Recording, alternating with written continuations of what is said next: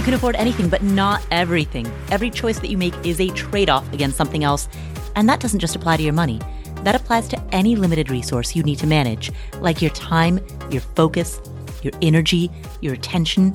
Saying yes to something implicitly means turning away other opportunities. And that opens up two questions. First, what matters most?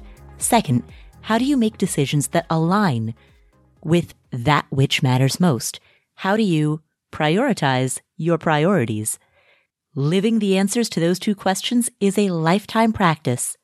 And this podcast exists to explore the ways in which you can do that. My name is Paula Pant. I am the host of the Afford Anything podcast. And once upon a time, in Southern California in 1994, there lived a man named William Bengen. His friends called him Bill. Bill was born in Brooklyn. He studied aeronautics at MIT he wrote a big paper on advanced model rocketry, gained a lot of acclaim. He then made a career pivot. He became an executive at a soft drink company. And finally, 17 years later, having made a name for himself as an MIT educated rocket scientist and having made a name for himself as a high level executive, he thought he was ready to retire. So he attempted to retire. He went to sunny Southern California and he got bored. He decided to become a financial advisor. He got a master's in financial planning and he opened his own firm. And at that point, he started noticing what he thought was perhaps an error in judgment, one that dominated the field at the time. You see, back in 1994, many financial planners were claiming that since the stock market historically returns between 7 to 9% compounding rates on average, on a long term aggregate average, there were many financial planners who were claiming that retirees could withdraw and spend as much as 7% of their portfolio in retirement. And Bill had a hunch that this may be misguided, but he wanted to prove it. So he began looking at 30 year time spans in U.S. history starting from 1926 for example, the first time span ranged from 1926 to 1955. The second time span ranged from 1927 to 1956, and so forth. He assumed that a retiree held 50% stocks in the form of an S&P 500 index and 50% bonds in the form of intermediate term government bonds, and he assumed that this money was held in a tax deferred account. Based on these assumptions, he then asked two questions. First, what was the worst case scenario? In this case, the answer would be retiring in 1966. The 16 year time span from 1966 to 1982 was particularly rough.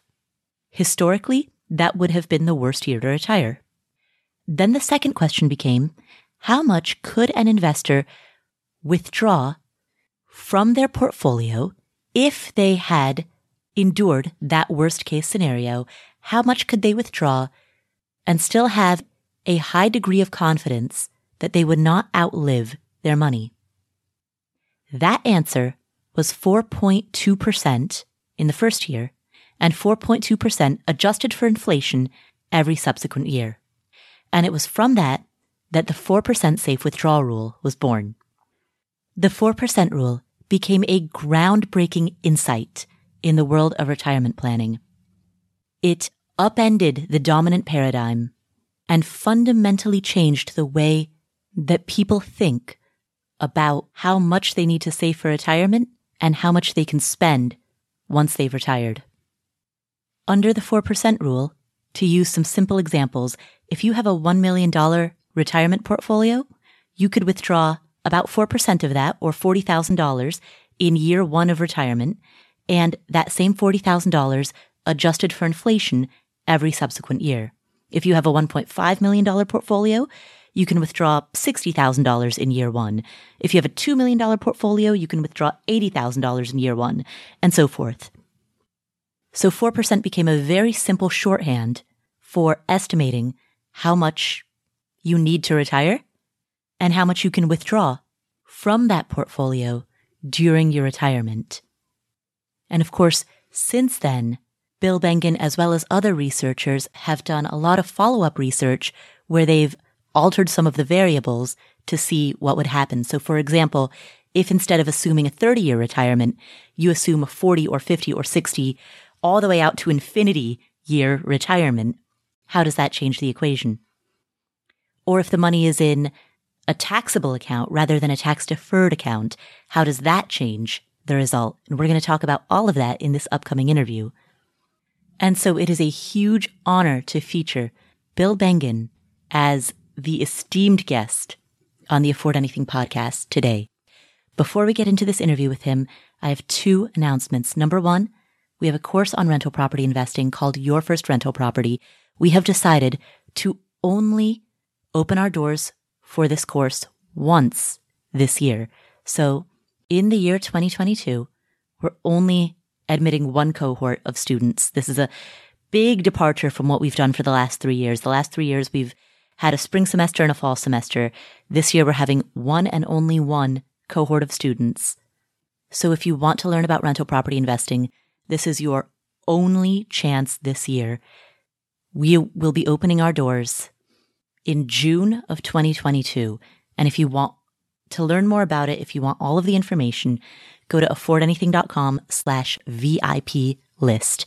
That's affordanything.com slash VIP list. So that's announcement number one.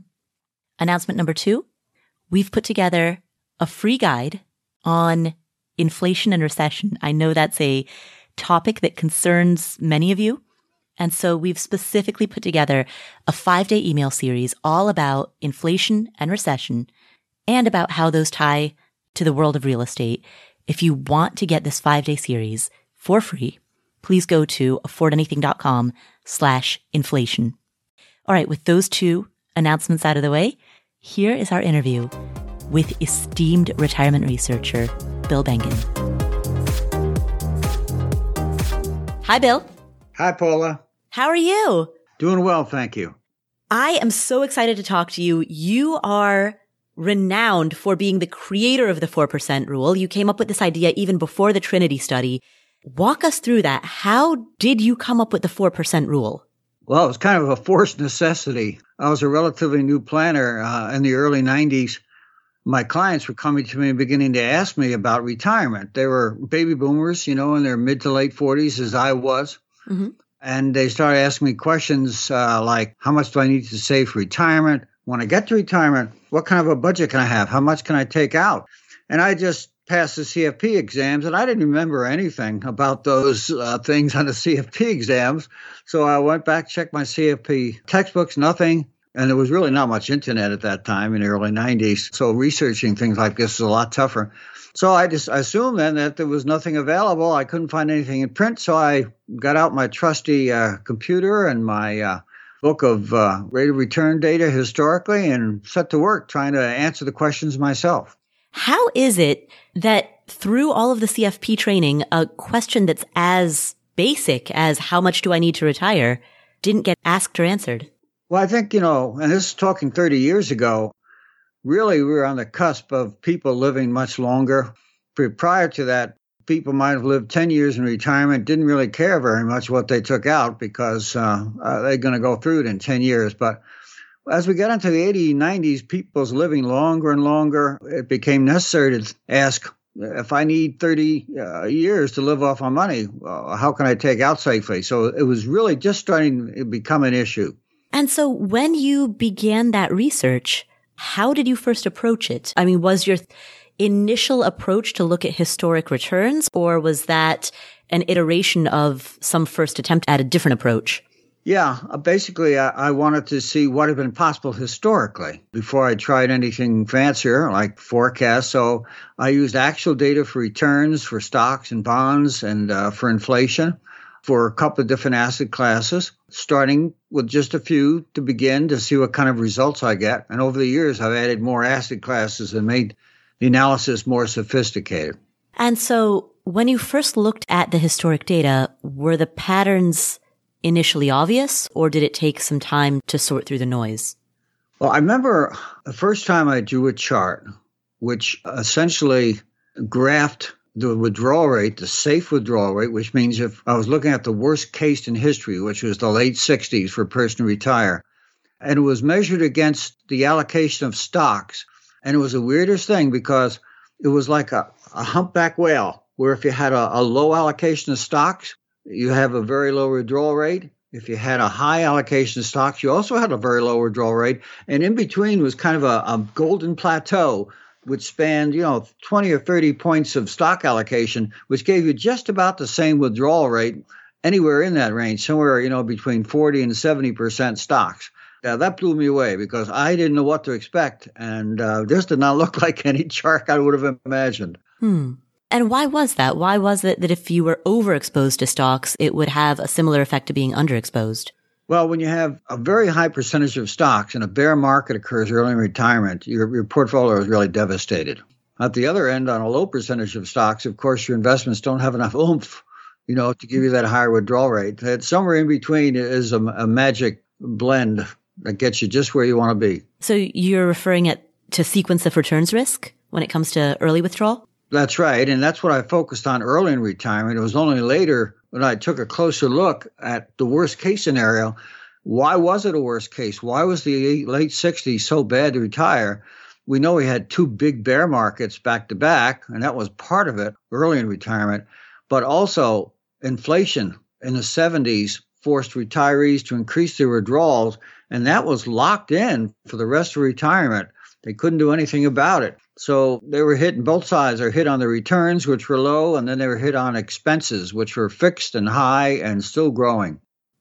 When you started the research that led to the development of the 4% withdrawal rate, did you begin with the initial assumption that a person's withdrawal would be pegged to an inflationary increase, but steady throughout their retirement? And if so, why?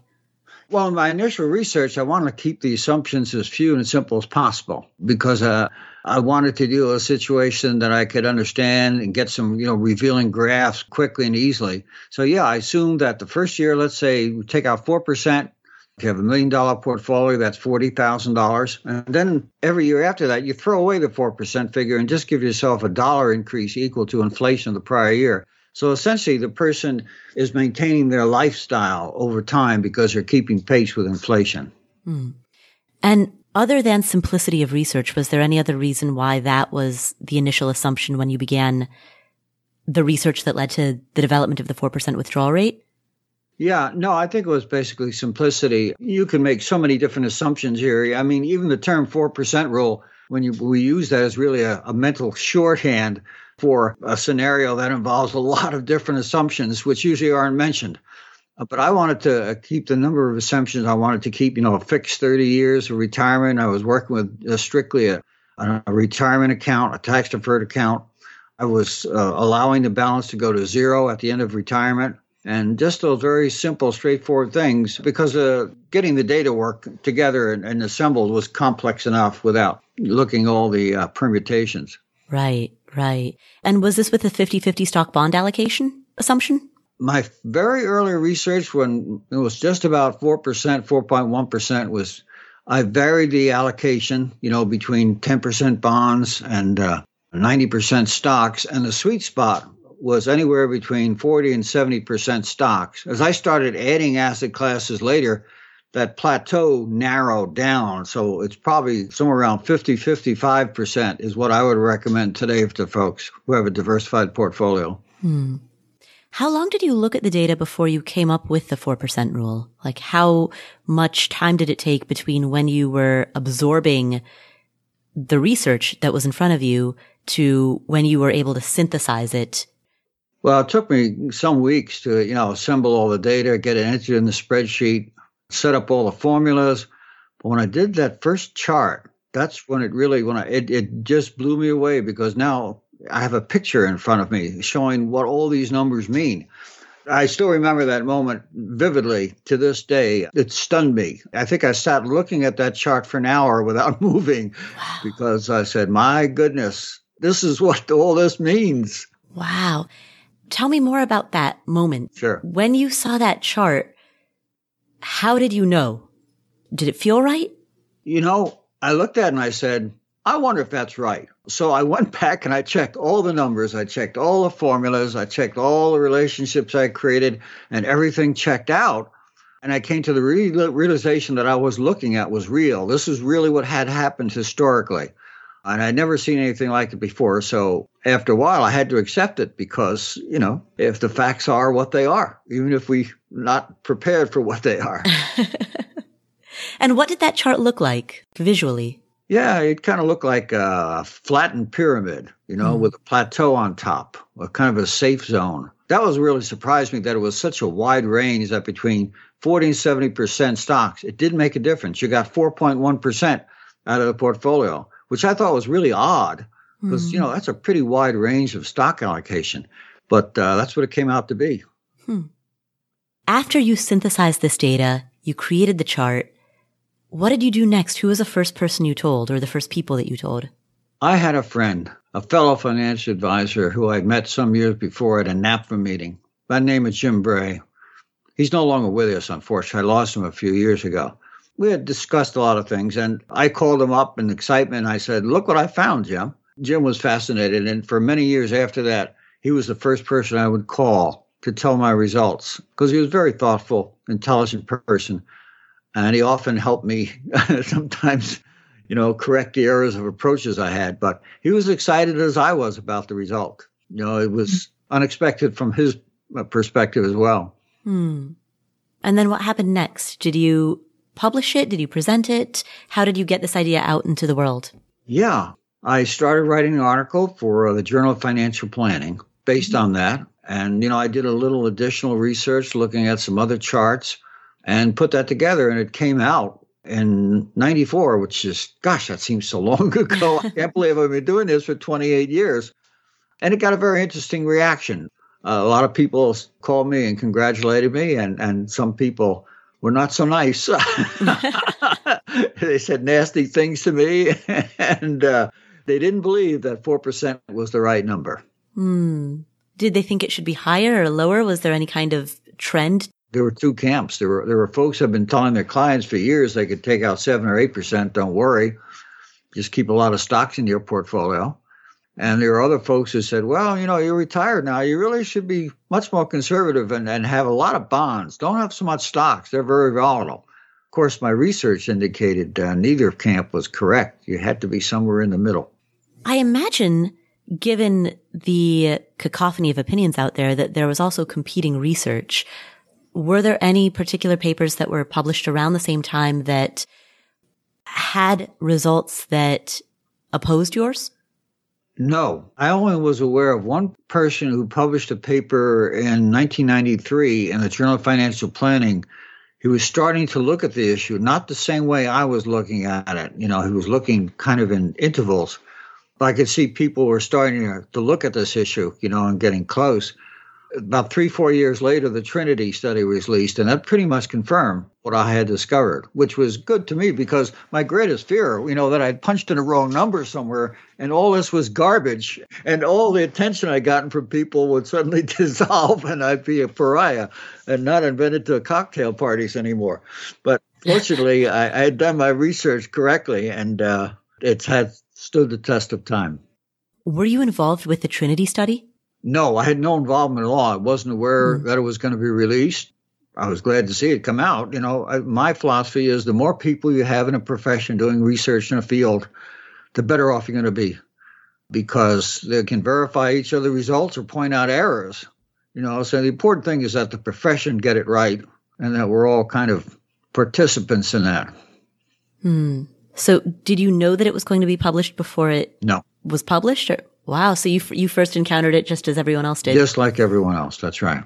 Were there any nuances about the 4% rule that came out through the Trinity study that did not come out through your original research? In other words, are there any layers to the 4% rule that you yourself understood in greater depth or detail once the Trinity study came out? Yeah, honestly, I can't remember yeah, I was a little bit surprised that they issued the study and they didn't reference earlier research such as mine. I remember reading it. I remember having a sense of satisfaction that the numbers were about the same, but I can't recall anything that was glaringly different from what I had discovered. Of course, by that time, you know, I was further down the line with my research. I was looking at a lot more variables and, and aspects of the problem, which I would then later publish. Tell me about some of those, some of those other variables, some of the other aspects. Well, I had only looked at tax deferred accounts in my initial research. So since that time, I've looked at taxable accounts. I've looked at time horizons much different than 30 years. I've looked, you know, from 10 years uh, and on practically to infinity. And turns out as you take longer and longer during retirement, if you get 60, 70, 80, 90 years, your withdrawal rate reaches kind of like what's called an asymptote mathematically, where it just kind of flattens out and you get to a certain level where no matter how long you live, this will be a safe withdrawal rate. Hmm. It's, it's a bit lower. It's about half percent lower, you know, than what's called a safe withdrawal rate. But let's say, you know, you want to use four and a half percent for the historical safe withdrawal rate for a 30 year person. If someone were to live 100 years, it'd be about 4%, which is pretty much what the fire people are using, which, you know, mm-hmm. Me makes a lot of sense. Hmm. So you think it's appropriate for somebody who is an early an aspiring early retiree, someone who might want to retire at the age of, say, 35 and live ideally to 100, uh, you think a 4% withdrawal rate would be reasonable for that person? Yeah, once again, another variable is whether it's a taxable or tax deferred account. That would apply to a tax deferred account. Taxable accounts, probably about 10% less than that. So that's another thing you have to look into we're talking what's happened historically. I don't predict the future. I basically report what's happened in the past. It's really important to understand that mm-hmm. because the environment we're in today has components which have never occurred historically. This combination of very high stock market valuations, very high bond market valuations, and high inflation has never existed. So I can't really say with absolute assurance that four percent, four and a half percent, whatever rule you want to use, is going to hold up in these circumstances. And unfortunately, we won't know for a long time. So I would urge people to be a little cautious and conservative, you know, in their selection of withdrawal rates right now. What do you mean by a little cautious and conservative? Do you think something around three and a half percent would be reasonable? I think that's too draconian. I, mm-hmm. I think four percent from a tax deferred account would take into a lot of terrible things into account. I mean, that would be worse than the 1970s, which was pretty terrible for investors. But you never know. You, you never know what's going to happen in the markets and with inflation. Hmm. So I can't say that with 100% assurance. Your original research was based around, if my understanding is correct, domestic equities and domestic bonds. How would further asset allocation, such as into international equities and bonds or something that didn't exist back in the 90s, cryptocurrency allocation, um, some of these other alternative investment methods, would these impact safe withdrawal rates? Yeah. In 2006, I did another round of research where I incorporated small cap stocks as a third asset class in addition to my original intermediate term U.S. government bonds and large cap U.S. stocks. That raised the uh, withdrawal rate from 4.1 to 4.5%. And then in the last year and a half, I added uh, four more asset classes to that, mm. including Treasury bills, uh, U.S. mid cap stocks, U.S. Uh, micro cap stocks, and international stocks. Mm-hmm. And it only increased the withdrawal rate from 4.5 to 4.7 percent. So I think we're starting to reach diminishing returns where perhaps, you know, I don't know, honestly, I, I don't have a database for cryptocurrency. That's pretty new going back, so it's hard to figure it in. But there are a couple of other classes could be used: emerging markets, uh, gold, real estate. I think even if you throw them in the mix, it's going to be tough to get beyond five percent, and I don't even know if we'll quite get there. We may get close. So what I'm hearing, and tell me if I'm understanding this correctly, is that with sophisticated asset allocation models, there's a likelihood that a person might be able to get up to a 4.7, 4.8, maybe 5% safe withdrawal rate at the top end. And that also at the bottom end, as a person's lifespan approaches infinity, yeah. the safe withdrawal rate asymptotically approaches around 3.5%. For a tax deferred account, yeah. For a tax deferred mm-hmm. account. So what I'm well, probably if you're going to use 4.7% as the new finding, then I would say probably 4.2% would be the let's say the what I call a Methuselah client, mm-hmm, somebody who mm-hmm. lives essentially forever, would be somewhere in that range, low fours. Low fours. All right. So the, the range of somewhere between 3.5 to 4.7, 4.8 with a best practice of maybe the low fours would be a generalized starting point? Probably from a tax deferred account, it may not be a bad policy to follow in this environment because we, we don't know how severe this environment will be. Hmm. And you don't want to run out of money. That's uh, that's the number one rule. Don't run out of money. Number two rule is don't let your retirement nest egg get crushed. mm. On the topic of letting the retirement nest egg get crushed, and on the topic of how we're in a very unique situation right now. What are some of the biggest risks that you see for today's retirees moving forward? Well, we could have a very large bear market with sticking high level inflation, uh, something like we had in the 70s. I'm hoping we don't see that, but that would be very difficult for retirees, extremely difficult for them to navigate. So that's why I'm advocating caution right now until we get a better handle on what's going to happen. You know, we've had a lot of experimentation with uh, monetary policy from the central banks over the last 20 years. It really hasn't been reflected in the historical record yet. It will be 20 years from now, and then we'll know exactly how devastating the effects of that was for retirees. But I don't know now where that'll go. You mentioned also that we have historically very high stock valuations and very high bond prices. What should a person do given the fact that all assets everywhere are expensive? Well, you know, I can't advise people what to do because you know I'm not I'm a retired financial advisor now. I can tell you what I do. Sure. Which is about all uh, that I I can accurately represent. I use a service which is determines the level of risk in the market and adjusts the stock allocation accordingly. And I'm even more conservative than that. Right now, my allocation of stocks, which would normally be 55%, uh, is around 15%, wow. and maybe 5% in commodities and gold and real estate. And my bond allocation is also correspondingly low. Uh, it's around uh, 15 to 20%. So I've got a lot of cash. Mm-hmm. And it sounds stupid to have that much cash, which is yielding zero. But so far this year, a return of zero would have been pretty good, I think, for most people, all things considered. Everything's been going down. And it may continue for a while. I don't know. I'm not a seer. I can't forecast those things. but with your cash allocation, isn't the return negative seven given the inflation rate? Yes, it's a real dilemma for investors. But I think what you have to try and do is earn the safely the highest total return you can inflation is what it is. I mean, if I earned zero and if I'd been fully invested in stocks, I would have been minus six or minus seven now. I'm a lot better off, no matter what the inflation rate is. I've preserved my portfolio. So it's, it's a very uncomfortable time to invest. Mm. And you are 75 years old right now, if I may ask? Uh, not quite, 74 and a half. 74 and a half. That's right. We'll come back to this episode after this word from our sponsors. All right, so what are some of the next really big goals that you're saving for? Maybe you're saving for a down payment on a home. Maybe you're saving to buy your next car in cash or to at least make a pretty big down payment on your next car. Maybe you're saving for a kid's college fund or for your own college fund. Well, there's an app called Monarch that makes it easy to help you reach your financial goals. In fact, the Wall Street Journal named it the best app for growing your savings. Monarch is the top rated all in one personal finance app. It gives you a comprehensive view of all your accounts, investments, transactions, and more. Create custom budgets, track progress toward financial goals, and collaborate with your partner.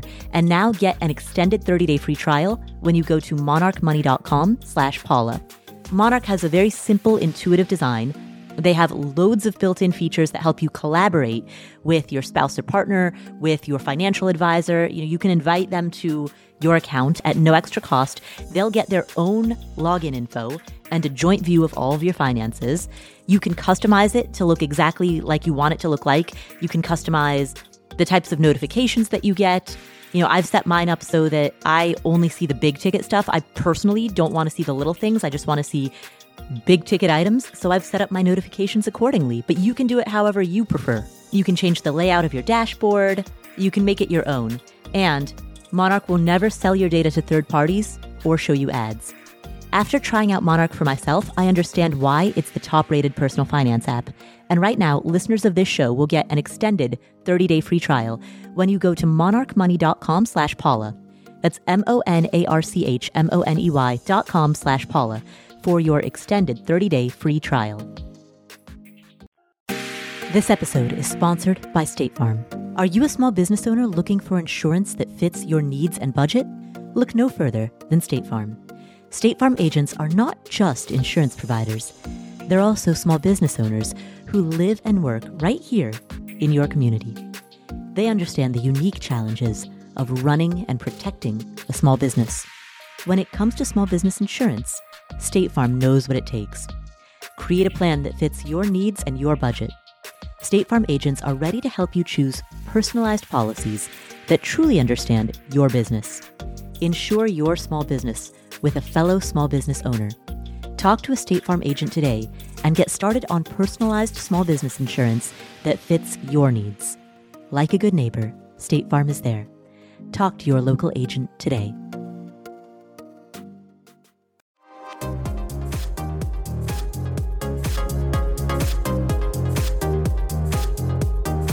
If you were starting today, if you were 24 and a half, Okay. what would your approach be?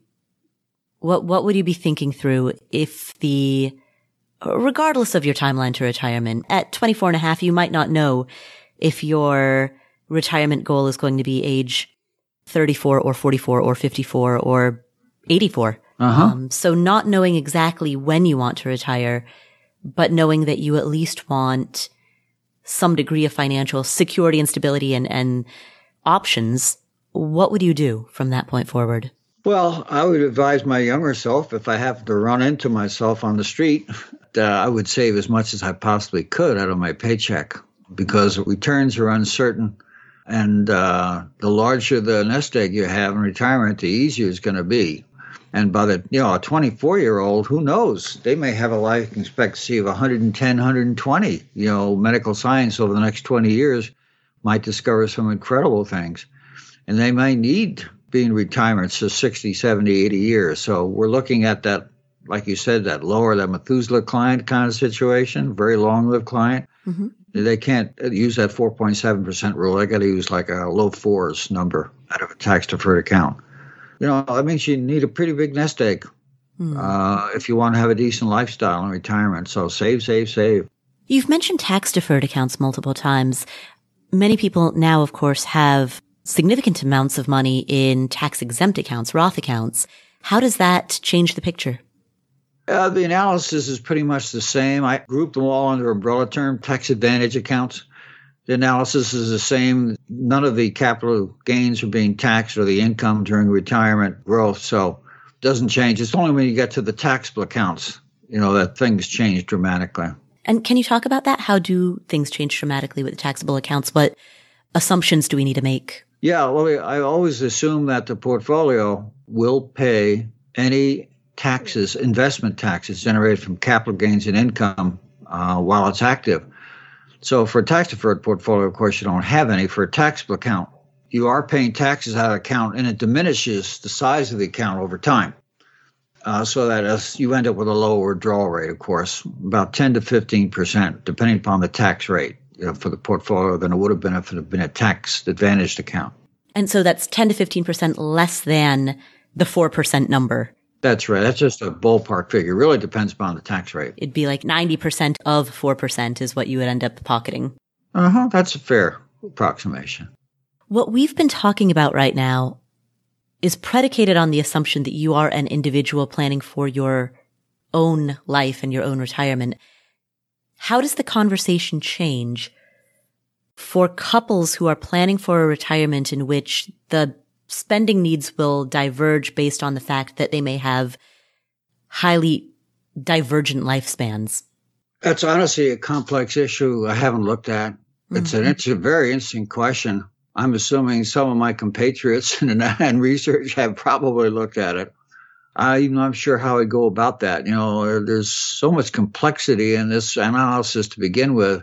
For example, I'm, I assume always I'm a the investor is a buy and hold investor Mhm. because that's the only way I can see to analyze it in some kind of meaningful way. But obviously, people have all kinds of different. Some people, you know, try to time the market. Some use market risk adjustments. What should their withdrawal rate be? I don't know. mm. it's really, I just haven't looked at it. But I'm going to add it to my list, though. It's an interesting question, Paul. Are you still doing research on the note of you adding it to your list? Yeah, I am. I plan to update my 2006 book because it's outdated now. I've done so much research since that time, discovered so many new things. I'd like to get it in book form.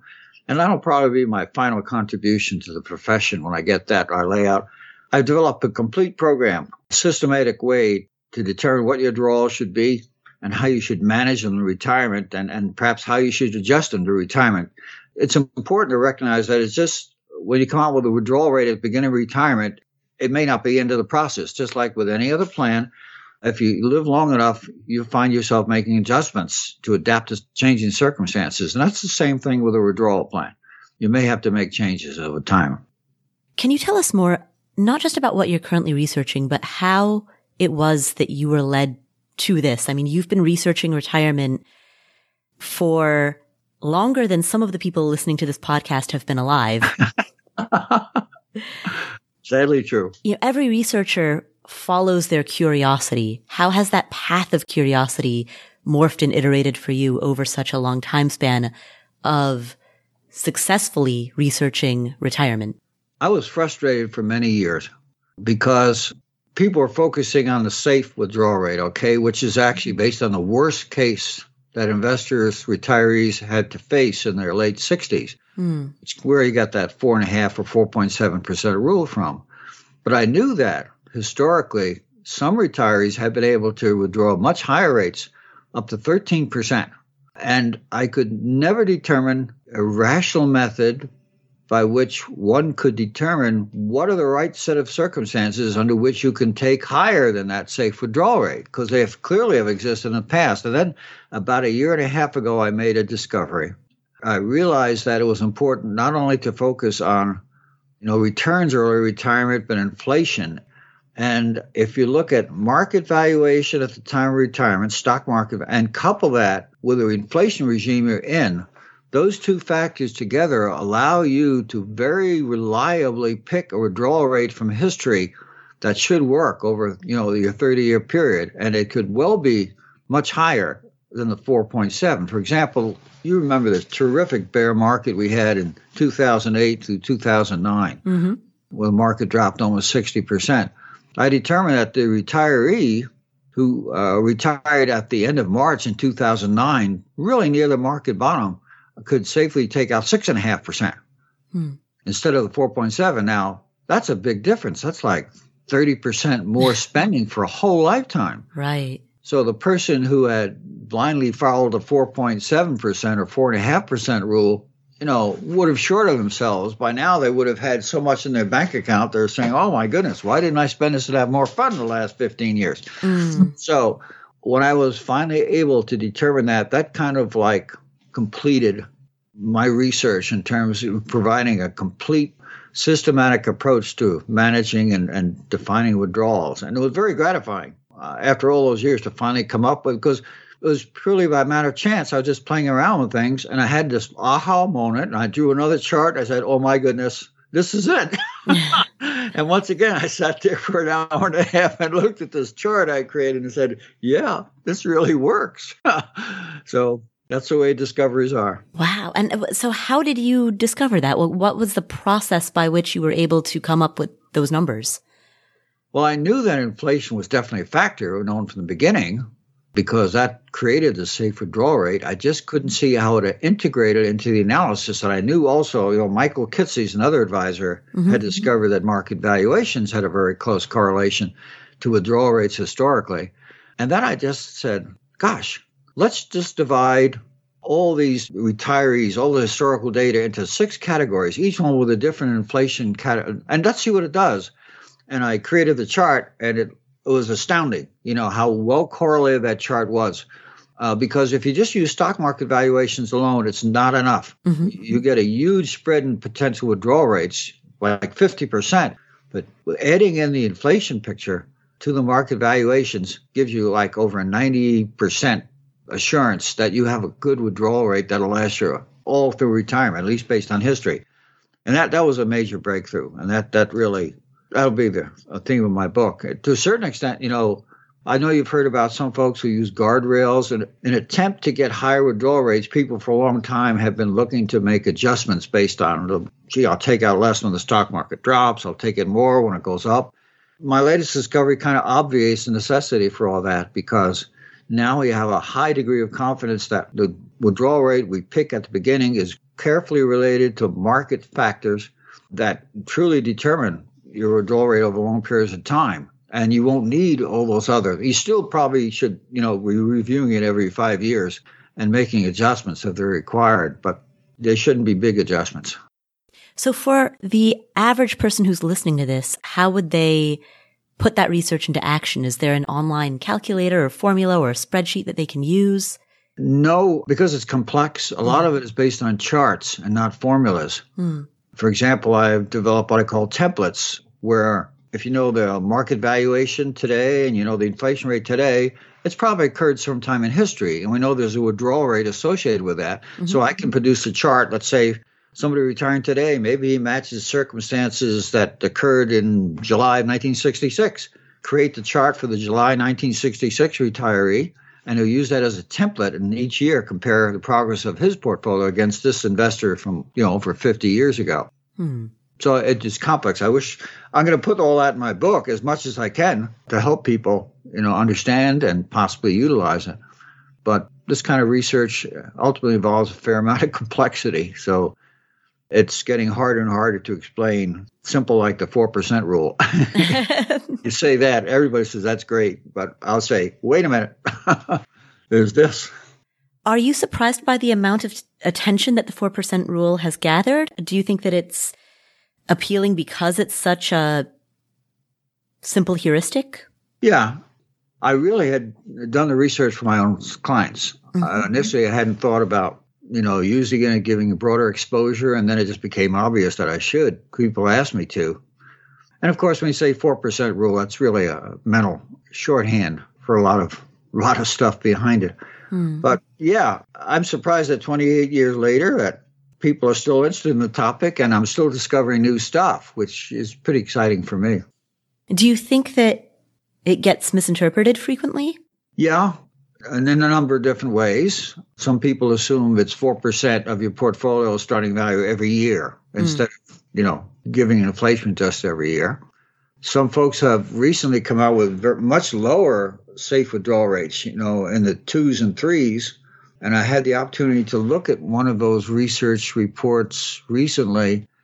And the reason they came out with something in the low threes is that they're assuming very low rates of return for stocks and bonds for a 50 year period. Hmm. And that's never happened in history. Not to say it couldn't happen. I'm not a forecaster once again. But you know, when you assume very, very low withdrawal rate of, of I'm sorry, rates of return for a very long period of time, sure, you're going to end up with a low withdrawal rate. Is it realistic? I can't say. I'll leave it up to the individual to decide that. Hmm. The four percent rule is sometimes referred to as the Bengen rule. Do you like that? How does that make you feel? Uh, I'm a little embarrassed. you know, once again, when I do this research, I'm not doing it for reasons of ego.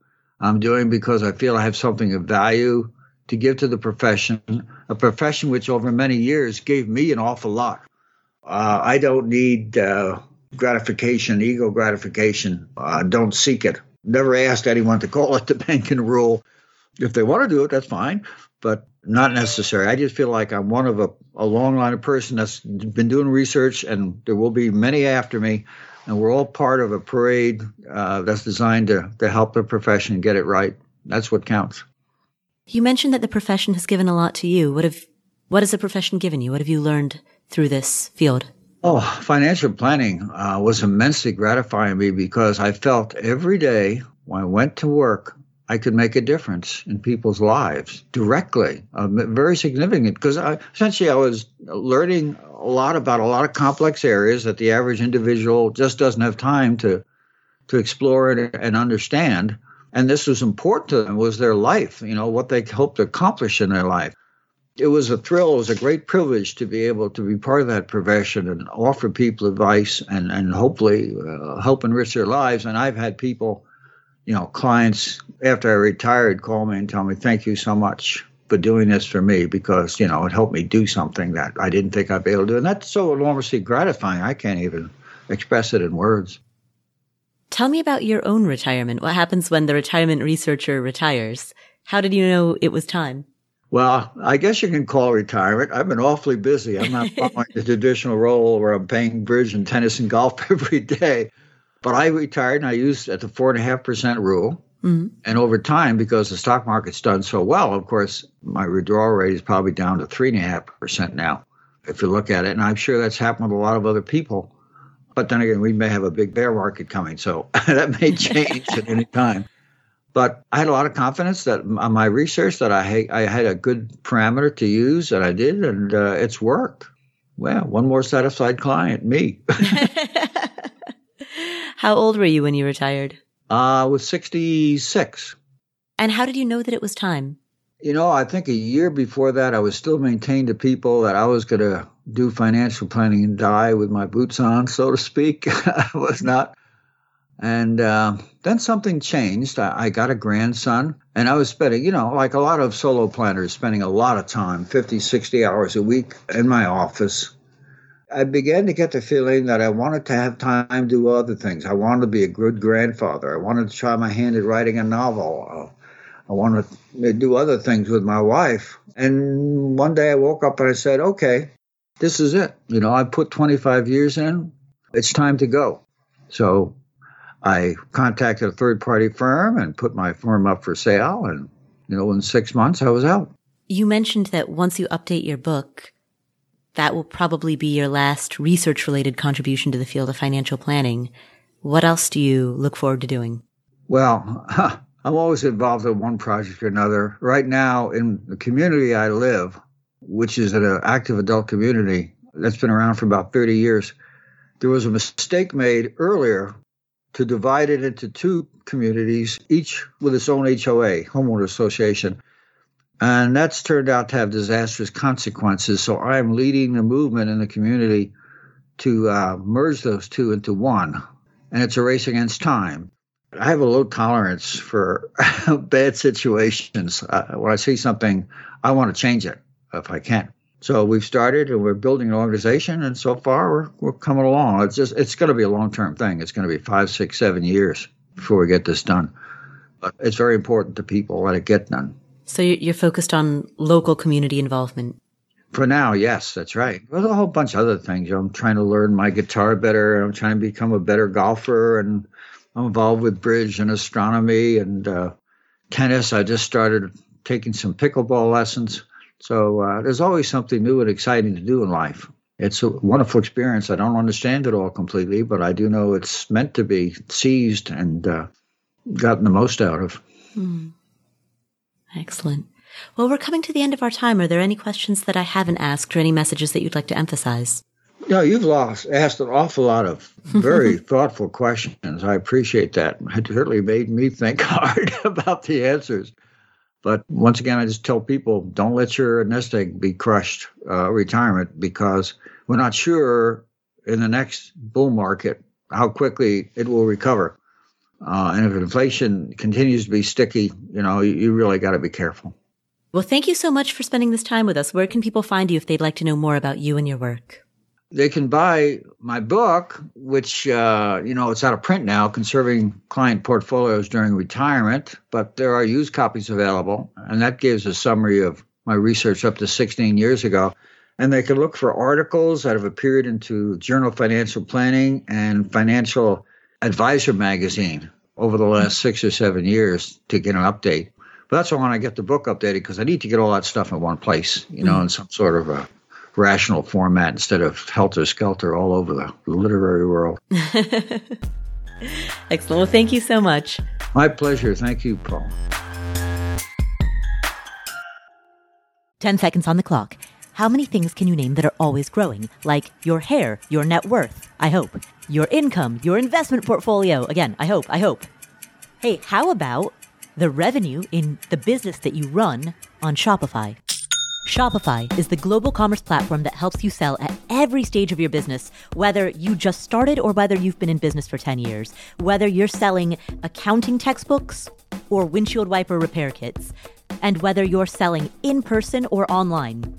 If you're online, know that Shopify has the internet's best converting checkout, 36% better on average compared to other leading commerce platforms. And you can leverage AI with Shopify Magic, an AI powered all star. Now, what I like about Shopify is that it's there for you whether you are just beginning or whether you are doing your first million in revenue, your first dollar to your first million plus. Shopify powers 10% of all e commerce in the US. They have award winning help and businesses that grow grow with Shopify. So sign up for a $1 per month trial period at shopify.com slash Paula, all lowercase. Go to shopify.com slash Paula now to grow your business, no matter what stage you're in. Shopify.com slash Paula.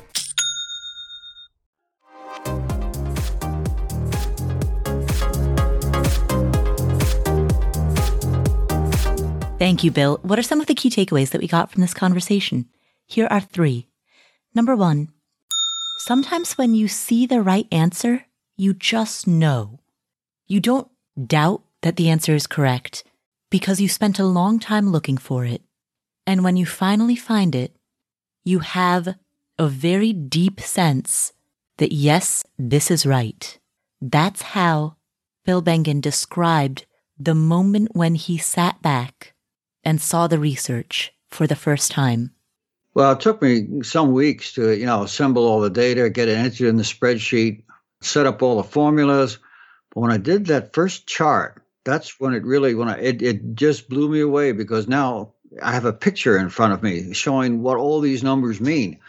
I still remember that moment vividly to this day. It stunned me. I think I sat looking at that chart for an hour without moving because I said, My goodness, this is what all this means. Sometimes there are moments in life where you just know. You stumble upon an answer, and the moment you see that answer, the moment you come in contact with that answer for the first time, you immediately and deeply know it to be right. I felt that way 12 years ago when the term afford anything popped into my head for the first time. And I remember that moment clearly. I will never forget where I was at that moment but the phrase afford anything entered my mind and instantly, instantly, I knew that that was the name that I had been searching for, the name that I was going to give to the message and the philosophy that I was going to spend the rest of my life sharing with the world. And you may have had that experience at different times in your life. Maybe when you first arrived in the city that you knew you wanted to live in, Maybe when you first picked up a textbook in the field that you wanted to study. Maybe when you first picked your puppy out of a shelter. There might have been times that you felt that. And if you haven't, that's okay too. The key takeaway here is simply that those moments, if we are lucky enough to experience them, those moments are anchor points in which we know that what we found is right. So whether or not you've ever experienced that, be open to it. And if you do experience it, trust it. That's key takeaway number one. Key takeaway number two. And here we get directly to the overt topic of this show personal finance. Key takeaway number two is that 4.2% is considered to be a safe withdrawal rate for the money that's in your tax deferred retirement accounts. In fact, Bill says if you're planning only a 30 year retirement, you may be able to push that up as high as 4.7 or more, depending on your asset allocation, etc. But as your retirement approaches infinity, the safe withdrawal rate asymptotically approaches 4.2% for money that's in a tax deferred account. And about 10% less than that, meaning 10% of 4% less than that, for money that's in a taxable account. And that's based on historic performance. I've looked at time horizons much different than 30 years. I've looked, you know, from 10 years uh, and on, practically to infinity. And turns out as you take longer and longer during time, if you get 60, 70, 80, 90 years, your withdrawal rate reaches kind of like what's called an asymptote mathematically, where it just kind of flattens out and you get to a certain level where no matter how long you live, this will be a safe withdrawal rate. It's a bit lower. It's about half a percent lower, you know, than what's called a safe withdrawal rate. But let's say, you know, you want to use four and a half percent for the historical safe withdrawal rate. for a 30 year person, if someone were to live 100 years, it'd be about 4%, which is pretty much what the fire people are using, which, you know, to me makes a lot of sense. Bill also indicates that there is research that shows that you could go up to 4.7%, but again, this is based on historic performance, and we don't necessarily know that the future will reflect the past. And so, given the current market conditions, given that all assets, equities, bonds, real estate, every asset is high, plus inflation is high, there is a level of uncertainty in the market. And that's something to factor in as well when you're determining your safe withdrawal rate. If you're going to use 4.7%, as the new finding, then I would say probably 4.2% would be the, let's say, the what I call a Methuselah client, somebody who mm-hmm. lives essentially forever, would be somewhere in that range, low fours. Low fours. All right. So the, the range of somewhere between 3.5 to 4.7, 4.8 with a best practice of maybe the low fours would be a generalized starting point? Probably from a tax deferred account, it may not be a bad policy to follow in this environment because we, we don't know how severe this environment will be. As a reminder, if you want to learn more about inflation in the year 2022 and the risk of recession in 2022, we've created a free five day email series that deep dives into this topic, inflation and recession, and how both of those relate to investing, specifically how they relate to real estate investing, free five day series. To get it, go to affordanything.com slash inflation. That's affordanything.com slash inflation. So that is key takeaway number two. Finally, key takeaway number three. Remember that 4.2% is a safe withdrawal rate, not the optimal one, meaning that you may be able to spend more. There is a more complex calculation that considers both market valuations and inflation. And that more complex calculation can create a different withdrawal rate that still gives you a high degree of confidence of not running out of your money during your lifetime based on historic performance. This all comes from very recent research that Bill Bengen has performed. I was frustrated for many years because people are focusing on the safe withdrawal rate, okay, which is actually based on the worst case that investors, retirees had to face in their late 60s. It's where you got that four and a half or 4.7% rule from. But I knew that historically, some retirees have been able to withdraw much higher rates, up to 13%. And I could never determine a rational method by which one could determine what are the right set of circumstances under which you can take higher than that safe withdrawal rate, because they have clearly have existed in the past. And then about a year and a half ago, I made a discovery. I realized that it was important not only to focus on, you know, returns early retirement, but inflation. And if you look at market valuation at the time of retirement, stock market, and couple that with the inflation regime you're in, those two factors together allow you to very reliably pick a withdrawal rate from history that should work over you know your 30 year period and it could well be much higher than the 4.7 for example you remember this terrific bear market we had in 2008 through 2009 when the market dropped almost 60% i determined that the retiree who uh, retired at the end of march in 2009 really near the market bottom could safely take out six and a half percent instead of the 4.7. Now that's a big difference. That's like 30% more spending for a whole lifetime. So the person who had blindly followed the 4.7% or 4.5% rule, you know, would have shorted themselves. By now, they would have had so much in their bank account, they're saying, oh my goodness, why didn't I spend this and have more fun in the last 15 years?